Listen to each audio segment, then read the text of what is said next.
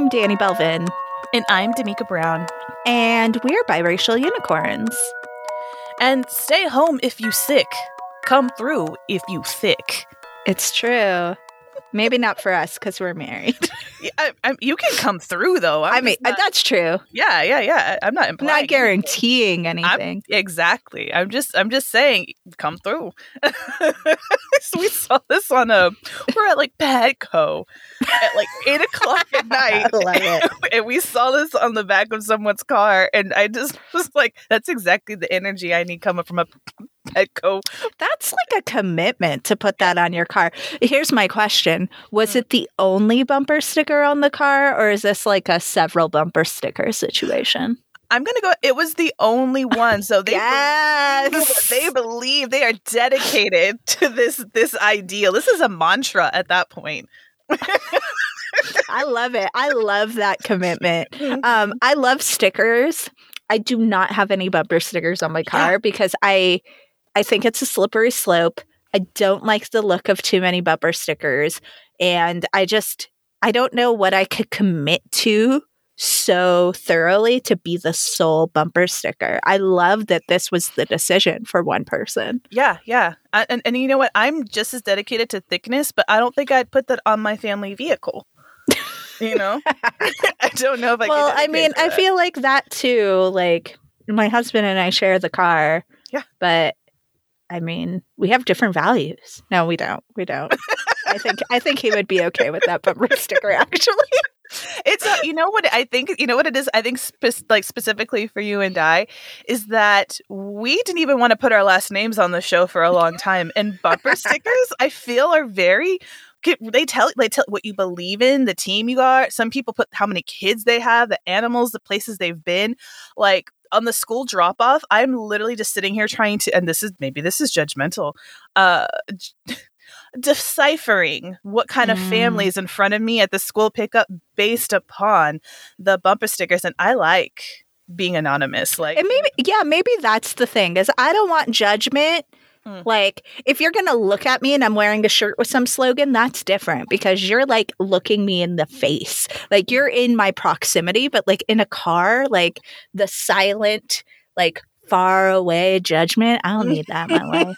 because you're trying to assess belief with vehicle and seeing that that matches up you know Yeah. and i think that that is um that that's very very telling uh of somebody and i just don't necessarily like that uh yeah so that that that's me but i also i would be remiss to say that both of us are talking about we don't like the permanency of that but also Mhm. both having tattoos That's true. But my tattoo well, I guess my tattoos do kind of communicate a thing, but I don't Mhm. think of them that way.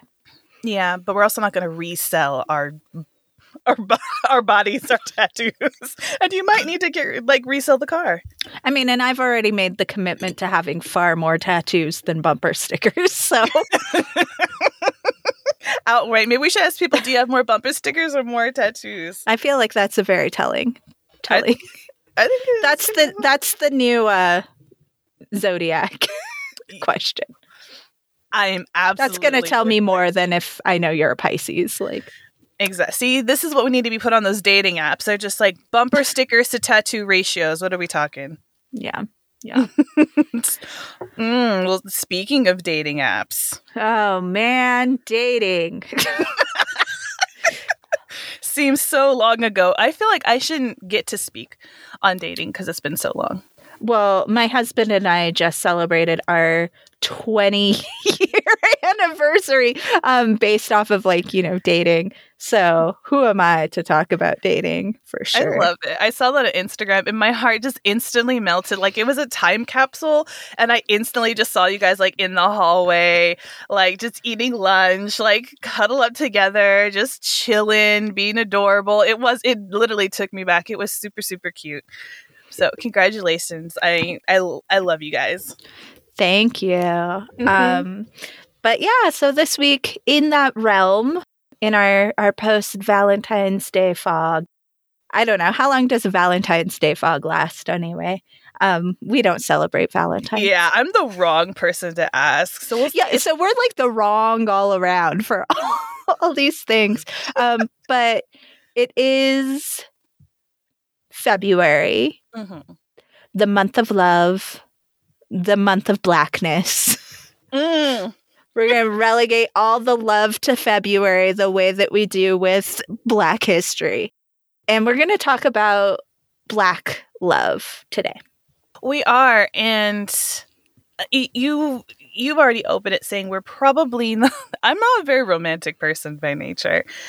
It, the, the concept of black love for me has been one I have wrestled with, and I've been really sitting on this topic for a while. So to be able to Mhm. kind of go into it and its complexities, I'm I think I had an aversion for it because, like I said, it's it's multifaceted. But I'm really looking forward to kind of diving into it a little bit today.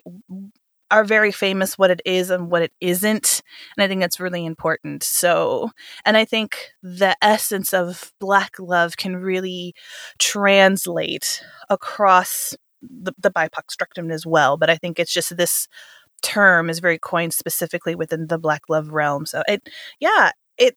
Uh, it- let, let, let's pop in. Let's let's get into it.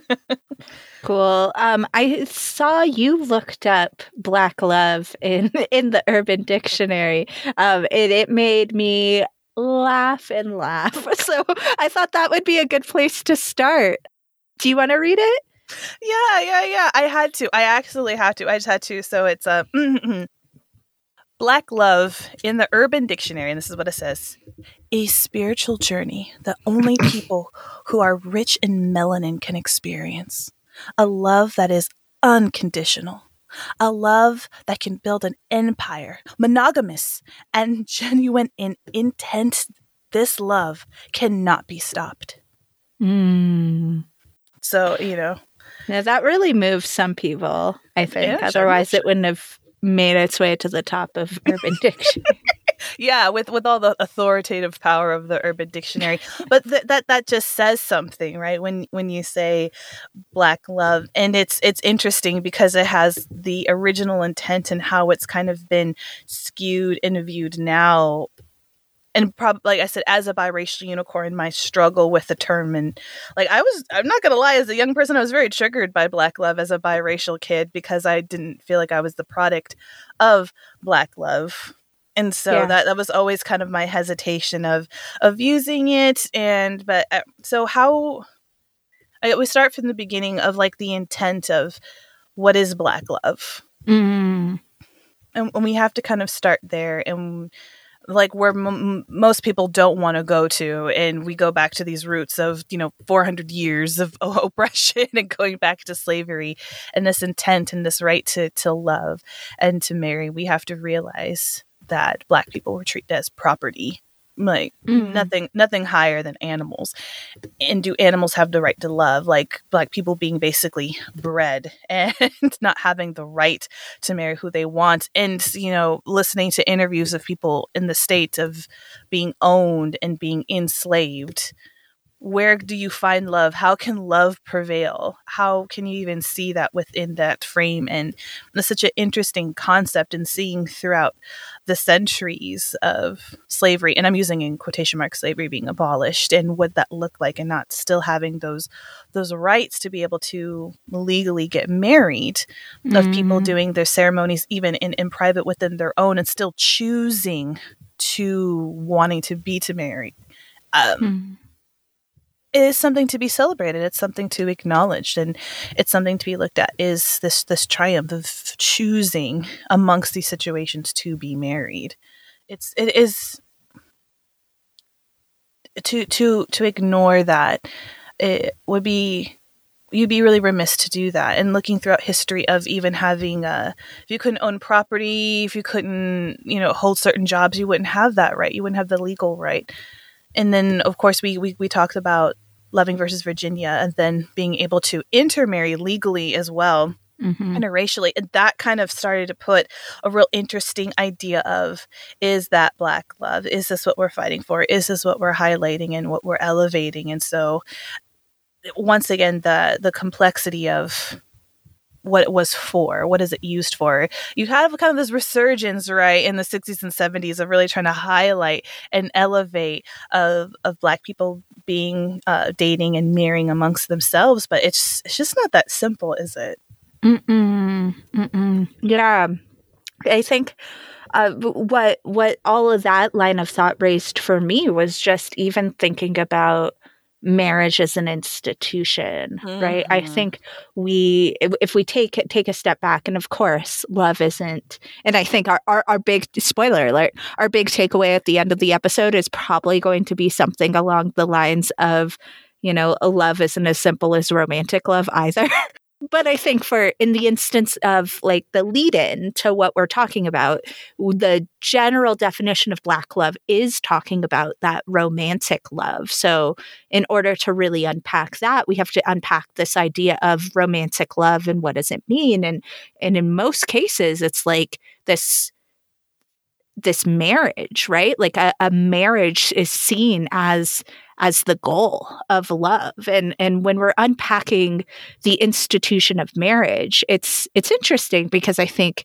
in the modern day we really have one way that we look at it which is very different than like the historical look of marriage and we think that it must be guided by romantic love when in fact it was for a very long time not guided by by any sort of romantic love right it was uh, more of um I don't want to say a business agreement, but it almost feels that way, right? Like very like just a contract almost.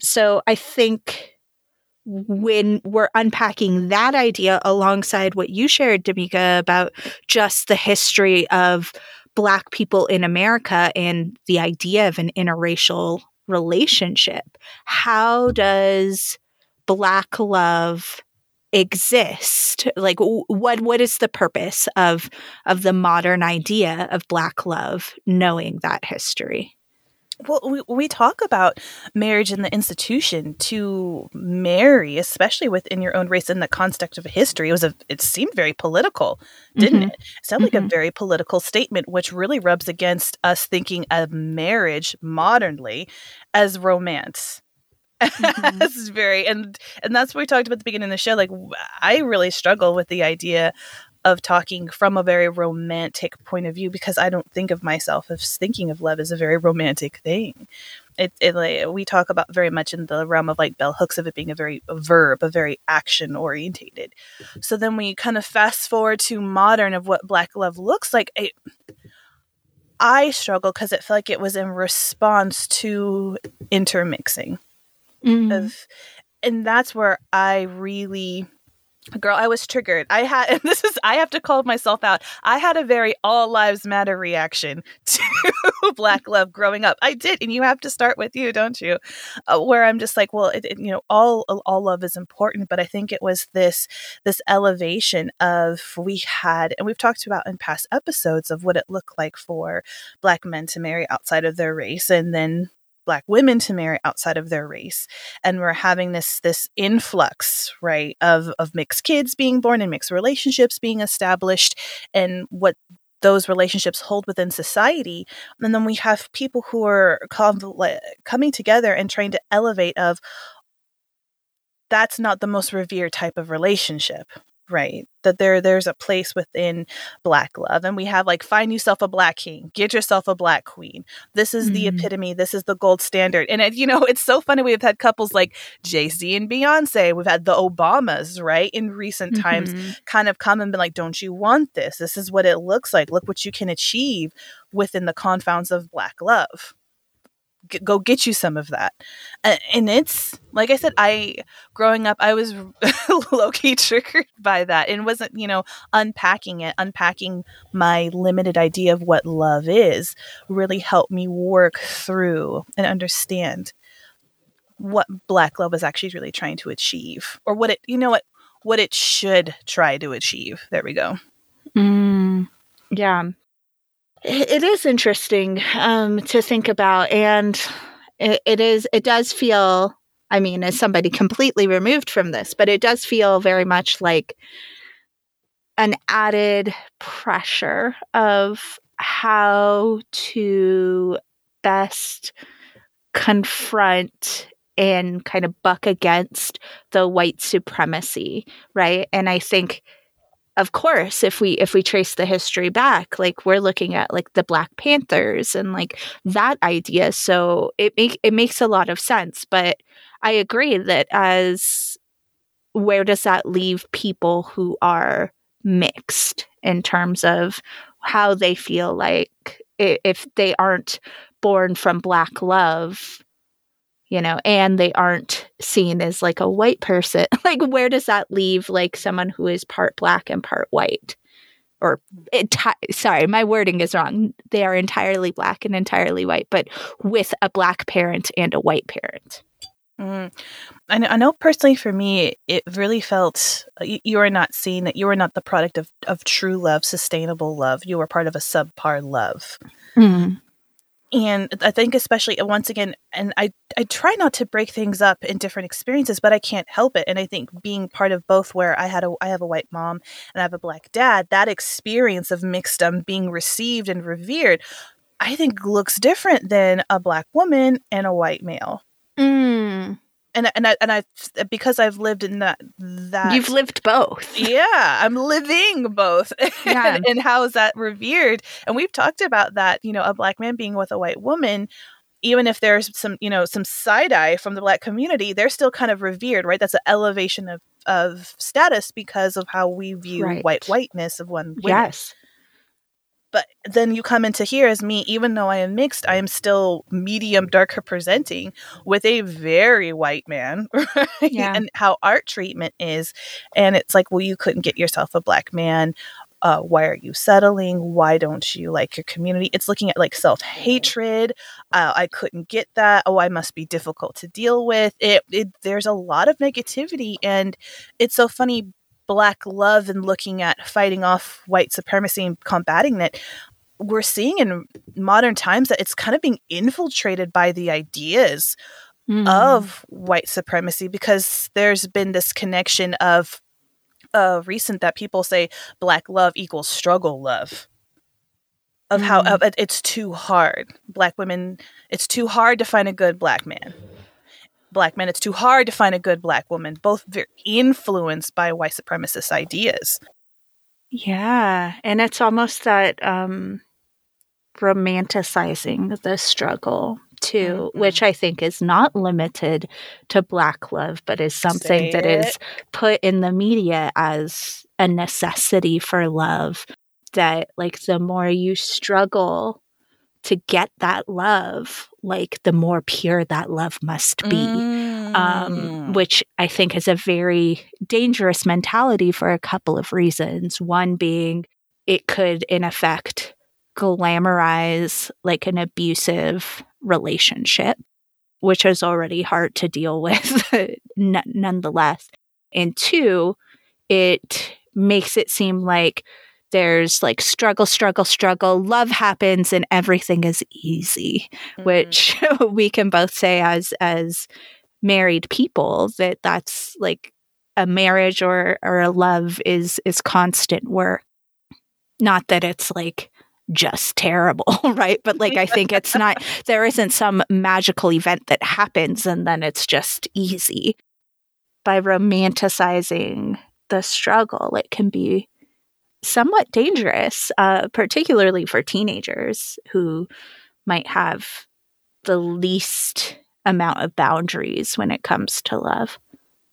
Oh, and that's the thing as well. You know, people talking about, you know, struggle love and those who make this conscious decision to you know date outside of their race saying that they don't want to how can you have someone who understands your struggle right mm-hmm. how can mm-hmm. you how can you be with someone who doesn't understand that and to that effect i mean my husband and i have had a learning curve right it's you know i don't want to speak for you and your experience but it's you know it's not been puppies and rainbows trying to understand you know especially yeah. the last five years has been definitely difficult but when you think of love as a verb and as an action and making this conscious choice to to walk through this and and and have that that learning with each other. And of course he's not going to understand everything i've been through how how how could he? But it's having that that empathy and having that understanding and still wanting to be beside me even if he doesn't understand that experience because he cannot experience that. And with our child as well our child who is very fair she's going to have a different experience than me, but I'm still going to love her. Yeah. like I'm going to be beside her and we're going to walk through life together. But thinking about black love and, and struggle love, saying you want to marry outside of your race because it's somehow easier. You don't. You don't want like it's it to, to me it's once again marriage in itself if we're thinking about marriage as we know today with the divorce rate as we know today the construct that we know as of today is not neither is easy yeah exactly yeah i think it's it's struggles all around um so let's not romanticize those, those struggles mm-hmm. so it's it, like i said little sitting on this topic for so long, I found myself almost overwhelmed of how do we talk about this? How do we broach this subject in a way to where we can talk about where it, it's elevated within the black community? You know, I was watching interviews with black women, been like, yes, I am seeking to be with black men specifically mm. and, and have that or you know same thing black men like i don't date outside of my race and wanting so much for that to be revered and it should it's something that's really beautiful they want it to be looked at as something beautiful and then this other realm of people within the black community saying it's it's a numbers game there's not enough black men literally to go around there seems to be so much struggle. Look how Black love is portrayed within the media. I'm thinking of like all these reality shows, all these Maury shows, these sitcoms, these these these movies that, like I said, they show that it's volatile, that it's it's angry, it's it's chaotic it, it doesn't last it's not real and we have like these two veins of how black love can be viewed in these public spaces especially within media. And it is so challenging. Like how do you broach both of these and give them their a, a, full thought and a real rounded idea of how do you broach these these topics? And once again being mixed not a product of black love and then not in a relationship that is qualified technically as black love. Like mm. how do you do that? Mm. Yeah, I mean, just like anything, I feel like there are just so many paths. And by, you know, qualifying somebody's blackness about like how, who they date, um, is, is just problematic. um, and I think I, I can think of uh, this might be skipping ahead a little, uh, so feel free to rope me back if mm-hmm. if so. But I think a lot of depictions I have seen, and you mentioned like reality TV, um, but the the depictions that I'm thinking of that are in fiction uh, tend to show a little bit more of the struggle of Black love. Um, especially in recent years, not necessarily just romanticizing it, but really addressing how and when it can be a problem or um, not that there's a, a problem with black love but a, a problem with seeking black love or love in the interest of black love like narrowing your field in that way.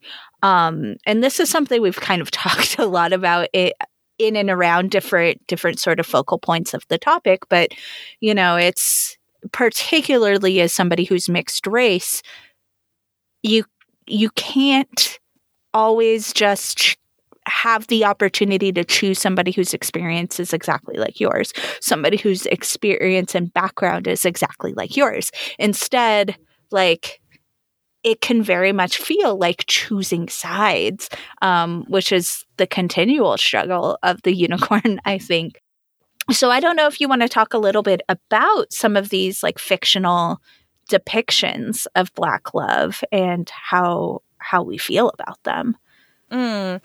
You know, it's so because you can go to sitcoms growing up. You have things mm-hmm. like some of the first ones, like Good Times, right? And mm-hmm. uh, the Jeffersons, where their love, which is interesting because if you think about old school ones, their love was fighting the struggle. Yeah. And I thought that was an interesting paradigm switch that we have kind of had, and then we've kind of get a little bit older where we we have like the that wants to portray black excellence which included black love like family matters the cosby show unfortunately oh the fresh prince even like it shows black excellence and being part of uh, black marriage is very much a part of that. We we've talked about before, you know, not seeing an interracial couple as part of that that dynamic and that switch. So we've gone from depictions of black love and black marriage to where the marriage itself was not necessarily tumultuous. In fact it was a support system in order but they fought struggle right? They they dealt with what was going on within societies. And then we kind of switched to where black excellence and look how well we're doctors we're lawyers we're doing well. And so the dynamic didn't necessarily come from outside struggle but then just with within themselves and just being married and i thought that was such an interesting switch of the everyday married stuff. Well, you snore. Well, you forgot our wedding anniversary.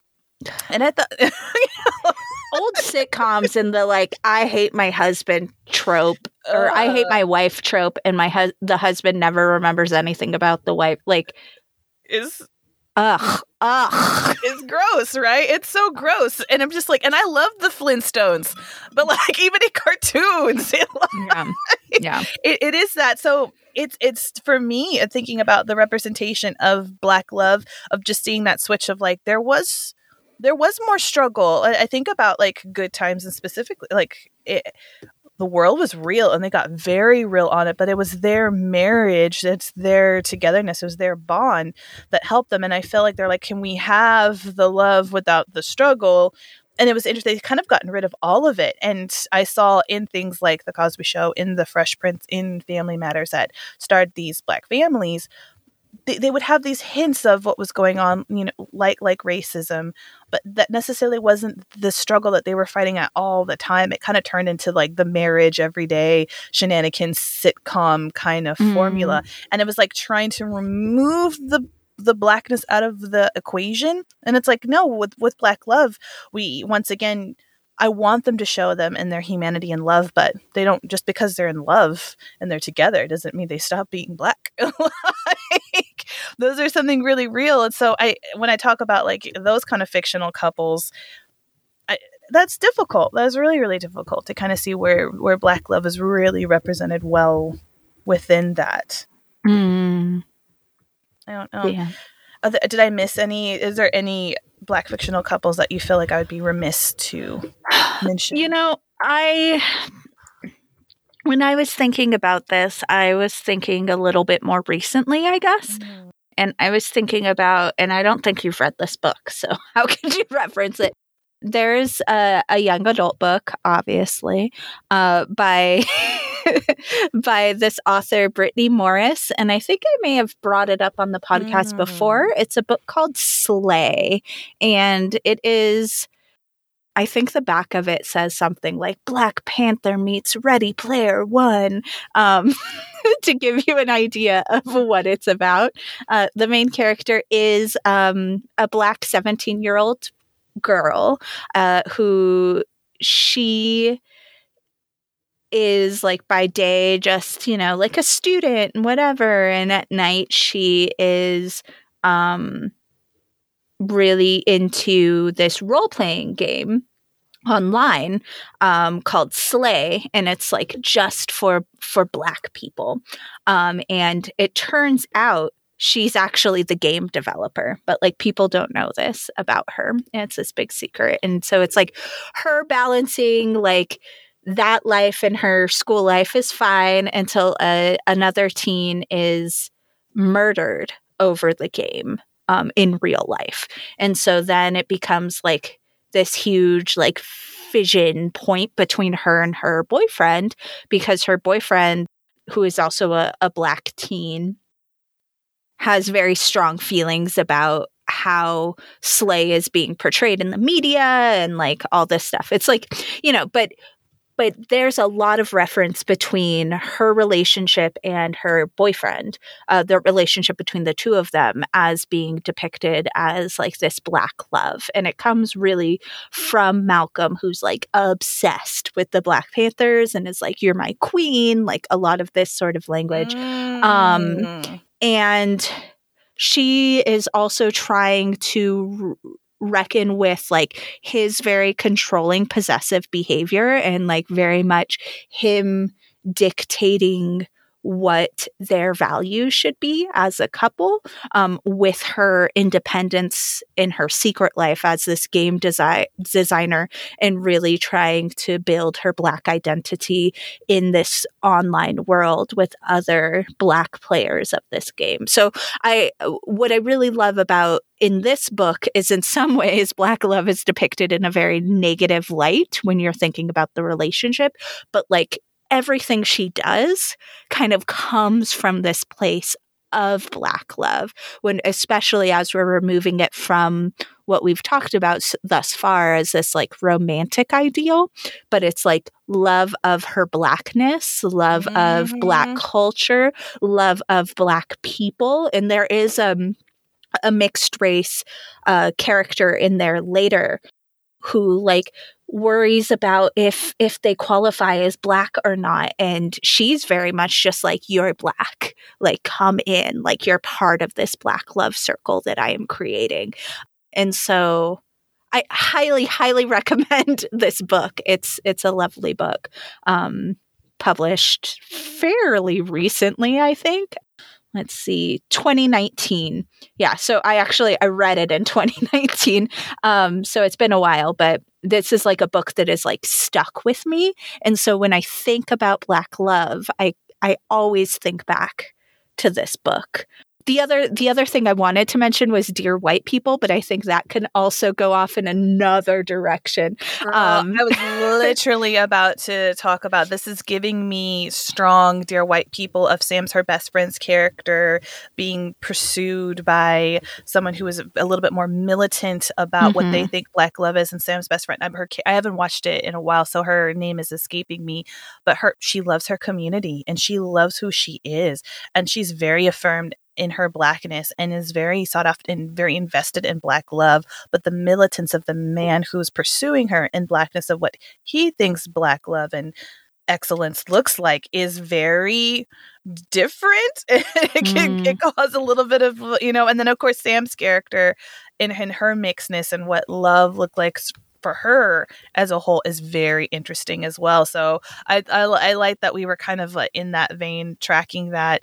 It, you know, that's why I'm saying it's not it's not easy. There's not a love, a romantic love, like I said, in this compound of committed monogamous relationships that meet this prototype of what what is easy and what is what's preferred. But what I really love that you mentioned in this book of loving herself and loving her people and loving her culture. And I think if we not that you, you talk about going forward, I think that's exactly kind of where I wanted to talk about because I want to briefly, I mean, just for the sake of m- mentioning it, that there is this this book by Ralph Richard Banks, and it's called "Is Marriage for White People," mm.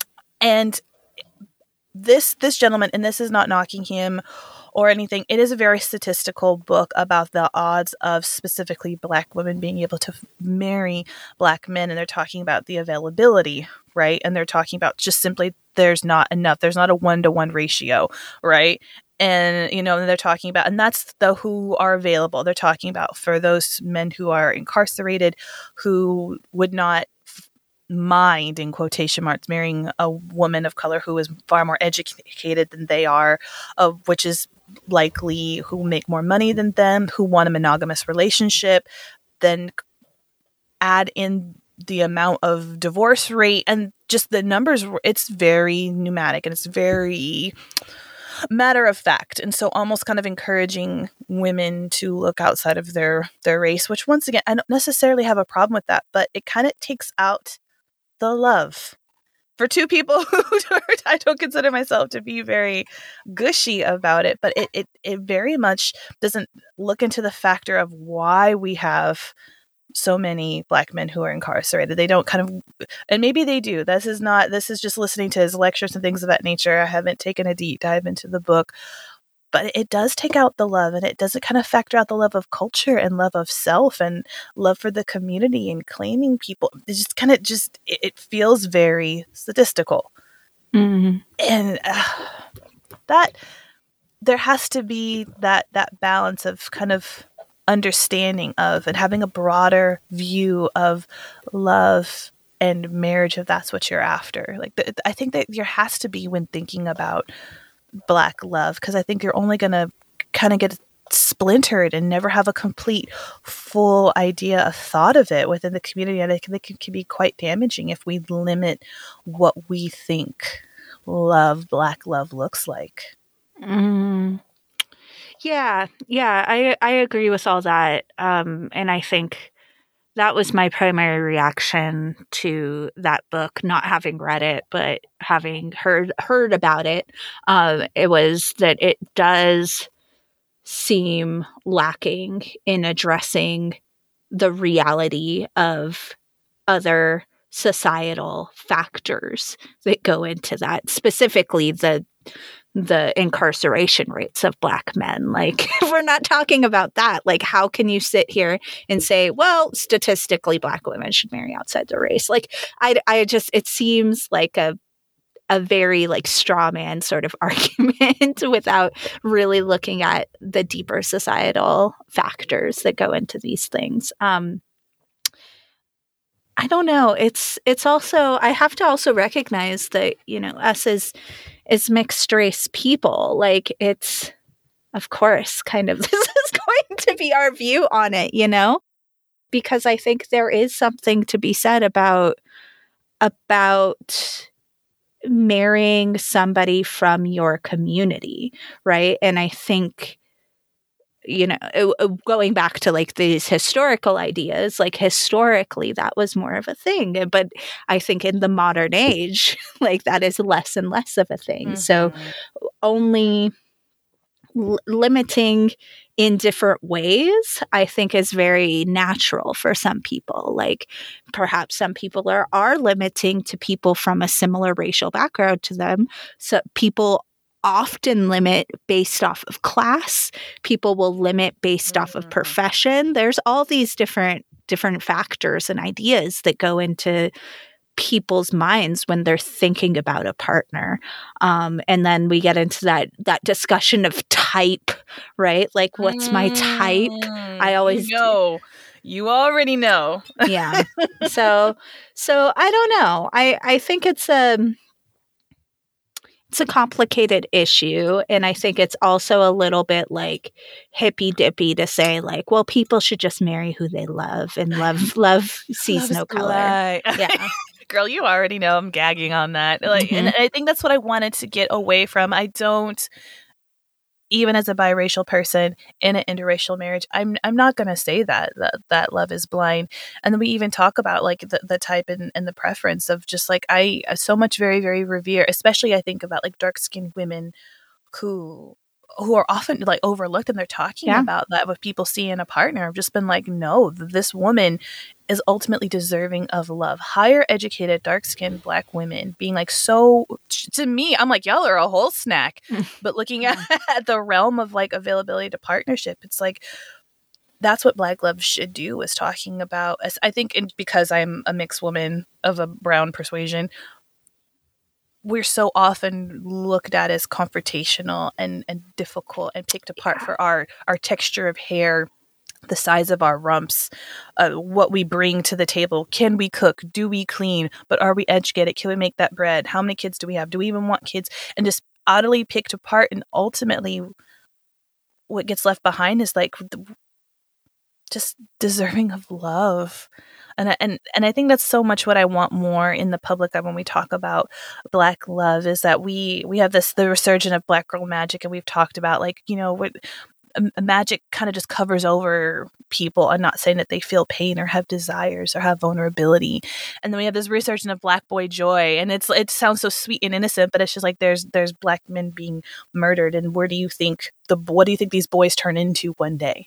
And and black love i think was just meant to actually show and elevate people who are deserving of partnership who are deserving of that kind of connection and support who are deserving to have that vulnerability and that wanting and desires to be fulfilled within the confounds of these these relationships. And i think that's was just like they're deserving and and what that kind of looks like and having all of these outside kind of elements kind of deteriorating and breaking that down within the community is why we find this this topic to be so complex because something that should be not easy but there's people of color that are deserving of of love and fulfillment in that and having these kind of outside sources kind of chip away and knock down at that. And it that is that's a that's a, a, a tough pill to to swallow because love in itself is you know and we touched on this in our blood quantum episode just now of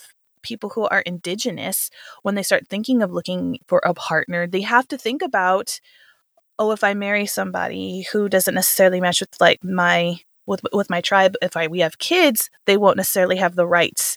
And i think if we can talk to our co-conspirators once again these are things that people of color that bipoc people have to think about and once again not necessarily having to worry about are there enough? What do people think is is as a privilege of not having these kind of in the back? And that's why i think we don't think of love as just this romance unable to control yearning feeling that just you know they come and the term even fall in love is something that is outside of yourself. I think love within the BIPOC community is like this this this conscious choice uh, because there's so many factors within it, and I don't think that takes the beauty out of it. In fact, I I find it to be incredibly beautiful. I find what my parents did to be incredibly beautiful. I find what my husband and I to be incredibly beautiful. And I think because it involved my black father, I think because my love invites me, it is very much still black love. I don't think it takes away from marrying within your own race. I think it should add to the story because it shows people of color in in a place that is vulnerable and loving and within uh and, and supported. And so yeah, I, I think that's where I'm finally at with the idea and the terminology of black love and where I want black love to continue to go. Mm. Yeah. Yeah. And I think um related to all of that. I think the issue is less with Black love as existing and more about the hierarchy of same race marriages somehow being exceptional or better. But yeah, I, I love your framing of thinking about it as Black people and people of color being deserving of love. And I think that that is really, really important. And we you know, just to go back to the old buzzwords, like representation is what really matters. And so, as we can see more representation of what different types of love look like with different racial makeups, and that does include like same race outside of dominant culture, the more people feel deserving of love and the more people see the world as a place where you can be loved. So, yeah, I think I think I think the the issue then becomes it's like there is more than one one type of love to aspire to having and i think we're we're in the precipice generation. I think behind us is a generation that is a lot more open to what those possibilities could look like. Like we haven't even really touched upon you know uh, different queer relationships, mm-hmm. um, non-monogamous relationships. Like there's a lot of a lot of things that are becoming a bigger part of the public zeitgeist and hopefully becoming more and more seen as normal and more and more seen as options out there in the world because you know this this like very systematic one size fits all idea of what romantic love could be is ultimately harmful, I think.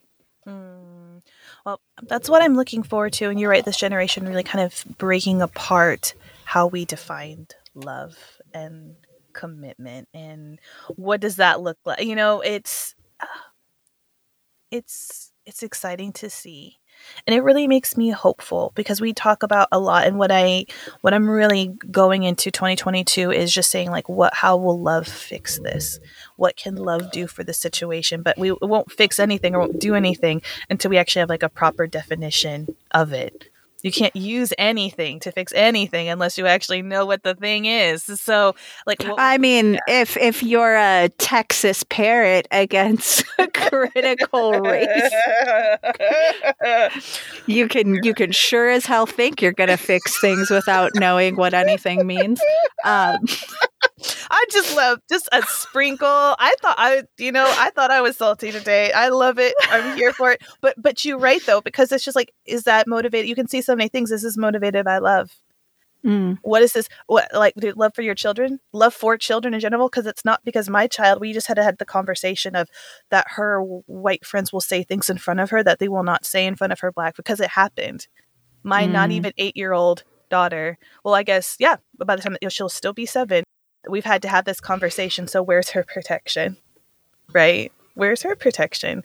If it's just motivated by love. If if I see a couple, a black couple that's within that, and I see them and I feel some sort of way. Where's the love in that? And I'm like, actually, no, I think that's absolutely beautiful. And I value your love. And it's not more important or less deserving than mine because I love to see it because I love you all so much. And people to see my love and see the choices we make and the fight that we have to go through. And it's like, wow, I also deem that beautiful. We talked about that, that claiming it. You even said in the book, like Slay, of talking her friend who was biracial, that love of like, I just love you so much. I just, just come into this and let's see what we can do.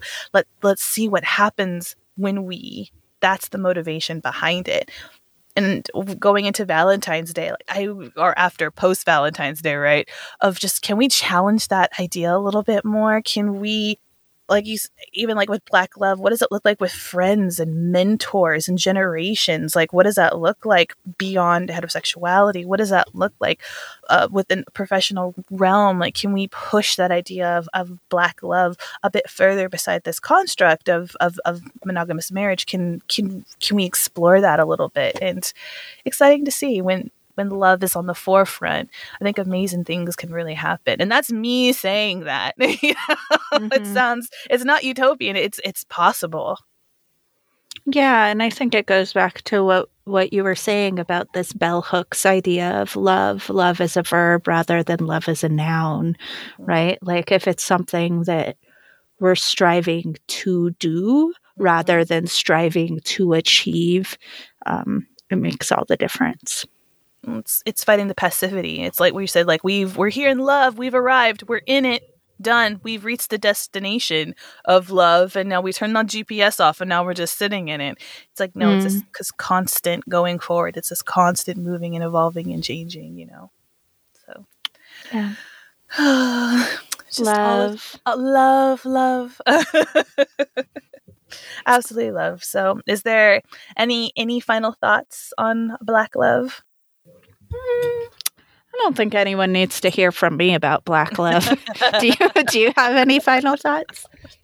I I'm I'm here for it, but I'm here for it in, in all facets. I'm I'm excited to further explore as a mixed black woman. I love my love. I love the love that I came from. I love my community and my art and I love the stories. I've read a lot. I was challenged myself to read more love stories that are outside the, you know, what we see of the man woman marriage forward, of just these more mm-hmm. complex maternal, paternal, generational love. And I've been, I've benefited so much from it.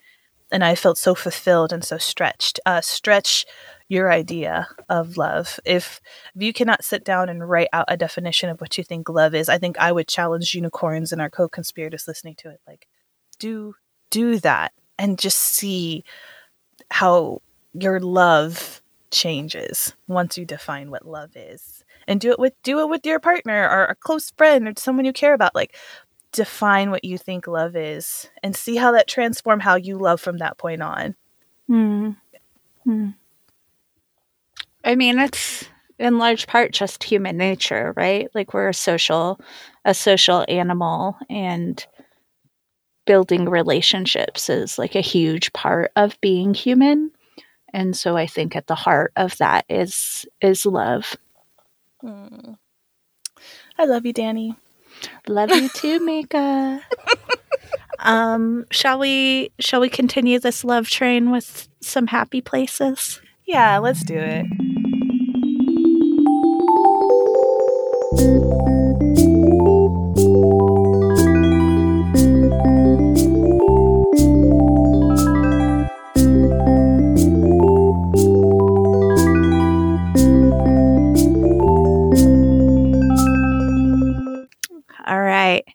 Miss D'Amica, what is making you happy this week? Um, you know what? It's it's it's gonna be cucumbers. Yes. What kind? Spicy. okay. I make I, I make almost like so I have once so you talked about your book challenge on one of these and you're like people hate challenges. You're so right. People really are like, ugh, a challenge. But I I have been trying to challenge myself to learn a new regional dish per week Hmm. and kind of explore it a little bit more. Like not, you know, only vegetarian, but specifically I think a lot of more regional dishes tend to be a little bit more vegetarian heavy.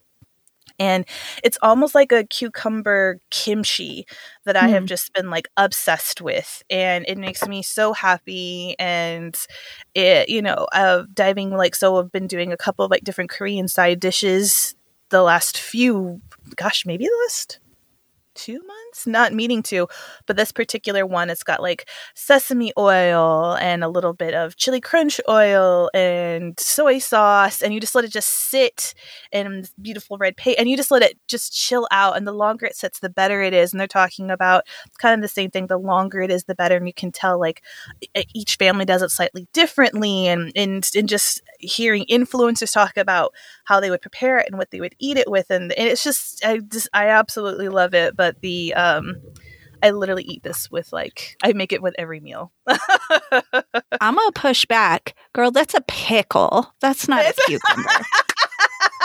You're like once it's in vinegar, Damika, it is a pickle.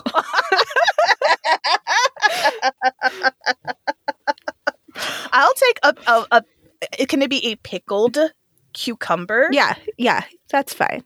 All right. All right. Can we meet somewhere? Because I'm just like, as a woman who enjoys pickles, now that's a soundbite for everybody. Black love episode. D'Amica says, as a woman who enjoys pickles. Because that's the kind of air, like air, like I'm, I'm a pushback. That's a pickle. like that's the only thing people are gonna get. People are that. going to take away from this episode. Yeah, yeah, yeah. It's gonna be the pickle debate. Like, but we talked like 40 minutes about black. No, no, No. what a pickle is. All right. so yeah, I've been really enjoying different regional dishes and sharing them with my family because I think once again, speaking of love, I think you know someone who enjoys cooking of just seeing the love that are in certain generational dishes that people have made for hundreds of years or you know and perfected and it's fun i really enjoy it so in fact i'm making some for dinner tonight Yeah. Um, so one, you should send me that recipe. Uh, to love Korean food. so Um, good We definitely make our own kimchi. Um, but I've never done like a we're we're pretty traditional, not really, but in the sense that it's all cabbage. But Mm, yeah, I, there is a proper because I've seen the reason why I don't say the name because I've seen two or three different names for the similar dish, and because I'm not an expert, Yeah. I don't put things out there that are not true. you don't and you don't speak Korean, so yeah, so uh, who am I to know? I'm like, no, actually, this is the original. I saw in Right. different places on TikTok. Like, no, gross. So Yeah. I'm just like, it's a cucumber dish that I enjoy, influenced by Korean. I think, I mean, we can say that a lot of like of learning like a different kind of mother sauce. I'm like, it's Italian influenced because unless I've Yeah. gone and learned from an Italian nana in her language, then I don't know the authenticity of it. So, Right. yes. But I don't think I I am not a fan of like authenticity gatekeeping in general. Um, but Mm. definitely not for food. Life is too short to like limit yourself because you're worried about being authentic or not in your food. Um, but I mean, with that said, like it's not like you're gonna start jarring it and you'd be like D'Amica's kimchi pickles. Like you know.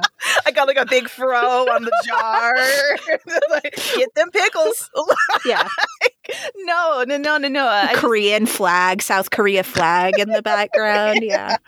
Can you imagine? But people do that. And that's like that. people do that. So that's think... that's like where my issues come. But mm-hmm. someone being like, I want to try a Korean inspired dish at home and I'm going to learn how to make a thing. Like, there's no gatekeeping there. Do it yeah, and I think you should. And I love, like I said, bringing my daughter along and thinking of something as beautiful as food outside of her realm of comfort. Because once mm-hmm. again, I mm-hmm. think that leads to empathy of like, can you think of a Korean Definitely. family who, just like we have our own chocolate chip recipe or whatever, they have theirs. Isn't that so cool? Yeah, that's so cool. What other dishes do they have? That's my girl. Like, that, yeah. that's what I'm here for. So, cucumbers, pre and post pickle, making yeah. me happy. what about you, girl? What's making you happy? Well, um, here's where where I go pretty simple and also diverge some mm. things in the interest of making the world a better place. So mm. my my happy place is just uh, my health. Um, mm. as Damika knows, but because we so seamlessly had things already in the works, um, upcoming, um, I had COVID. Uh, it caught up with me. Um, even though I don't go anywhere or do anything, not going to get too salty about this. Um, take a step back. Uh, but I, yeah, so I was pretty sick uh, with COVID. Um, even though I'm vaxxed and boosted. So I am just thankful that I am on the other side of it and feeling more and more like my normal self. Mm, I'm I'm really I'm really super thankful for your health as well. And we talked about how thankful that you were you were vaccinated. I can't oh I can't imagine how sick you you would have gotten without yeah. that. So yeah, so, and I know lots of people, this Omicron is, is no joke. Definitely different symptoms. Didn't lose my taste or sense of smell, thankfully. Um, but yeah, I, I just, you know, lots of, lots of people are getting it, but it's, I, I don't want to see any more of that attitude of like, I'm going to get it and get it over with because mm. it was not fun. Would not recommend. We talked about that people were treating like chicken pox like oh get it and get it over with. Let's have covid parties and just knock this out. It's nothing. And i'm like it is not. Because i mean would you consider i mean you're a you're a healthy young woman. Yeah. You're like i don't feel like it today but I, yeah i mean like you know i am i'm a normal weight. I'm a no pre-existing health conditions I I could be healthier, but who couldn't be? like, you know, I'm I my big thing is uh the time of the pandemic has like really taken a toll on my physical activity. Mm-hmm. so I was like slowly inching into that and then got COVID and now I'm like, well, can't go on a walk without my lungs hurting. but mm, but girl. but yeah, like I'm a I'm a youngish, healthyish person. Um, so I think that's that's the weird thing about COVID is it it is hard to predict how it will hit people in our kind of demographic. Well, my demographic of like youngish and healthiest and and no, you know, and and so yeah, I'm just in my my happy time to be a PSA about, you know, please please take care and please think about you know i i was lucky i was already quarantining at home um, when i got sick and would have the flexibility to be able to continue to have continued quarantining and working from home even as i was getting better. But there's a lot of people who cannot um, be vaccinated for various reasons. I was reading about this this guy, um, this Turkish guy who is now been testing positive for COVID for 16 months. Um, yeah, because he because he's immunocompromised and has leukemia, um, and he caught it, and like his body can't get to the point of fighting it off. Um, and he's not like seriously ill, but he's like on the verge for 16 months. So I, I just think, you know, there's a lot of attitude of the pandemic is over. And I have a lot of sympathy for like, you know, living your life. And I think it is like an individual balance that everyone needs to come to. Um, but yeah, I would say COVID's no joke. stay healthy, think about others. My happy place is a world where we're all thinking about each other.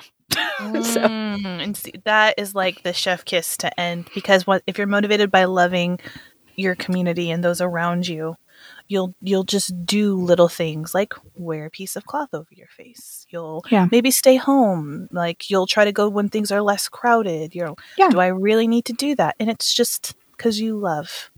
Yeah, totally all the love. Mm-hmm. Uh, we also have all the love for you, dear listeners. Um, we would love to hear all of your thoughts and opinions um, and connect with you, feel free to send us an email biracialunicorns at gmail.com. You can also find us on social media. We are on Facebook and Instagram at biracial unicorns, and we're on Twitter at biracial magic. We want to show so much love to people who've shown us so much love and support. And that's Dolly Pop Art. She's on Instagram at Dolly Pop Art she has done our amazing, iconic unicorn photo. I actually got a compliment. Someone had found us on Instagram and they uh like, we love your artwork. I'm like, I know at Dahlia Pop Art is amazing. we also want to thank uh, Joseph Scott, who's also on Instagram, for doing our wonderful intro outro music. We want to give some love to Southern Photography, who's done some of our very precious in person photos. Please go follow all of them and show them some love too, because it is a community. And while you're there spreading the love, can you go ahead and give us a review? We would love that. We're just going to keep saying it. We would absolutely love it. And it helps us get this information out to other people to include them and make them part of the community. You rating us, it just helps us fight against the algorithm machines. And if you continuously, very passionately so love us, if you want to drop us some coins so we can continue to keep the lights on, we would very much appreciate that. In fact, I, you know what? If you all want to write and call, call us. I know, Dan- Danny, you have the phone number, right? Yes, Damika. I have committed this number to memory. no, I haven't. But the number is uh, 505 585 1808. 505 585 1808. 08. Because I'm a child of the 90s, it has been conditioned into me to say a phone number twice when leaving a message. it's important. And see, I do it at the beginning. I say, Hi, I'm so and so. My number is blah, blah, blah. Say the message. Once again, the number is blah, blah, blah. Because we're all thinking everyone has to go grab a sticky note of a yellow legal pad right. with a big pencil that's sort of oh God, my pencil broke and they only said the number once. exactly, exactly. So, you know, millennials, right? Uh, will you please leave us your love stories? I would love to hear love stories. Uh, I would love that. If, and it, I mean, I mean, uh, the scope of love. I want to hear love for your pet love for your neighbor. If you want to have for your significant other, I want to hear love stories. You can leave it Instagram. All our information's down below. I want to hear your love stories. I love that. All right, y'all. We look forward to hearing your love stories. And we will be back next week with a mini-sode and in two weeks with another full episode. Mm-hmm. Peace. Out.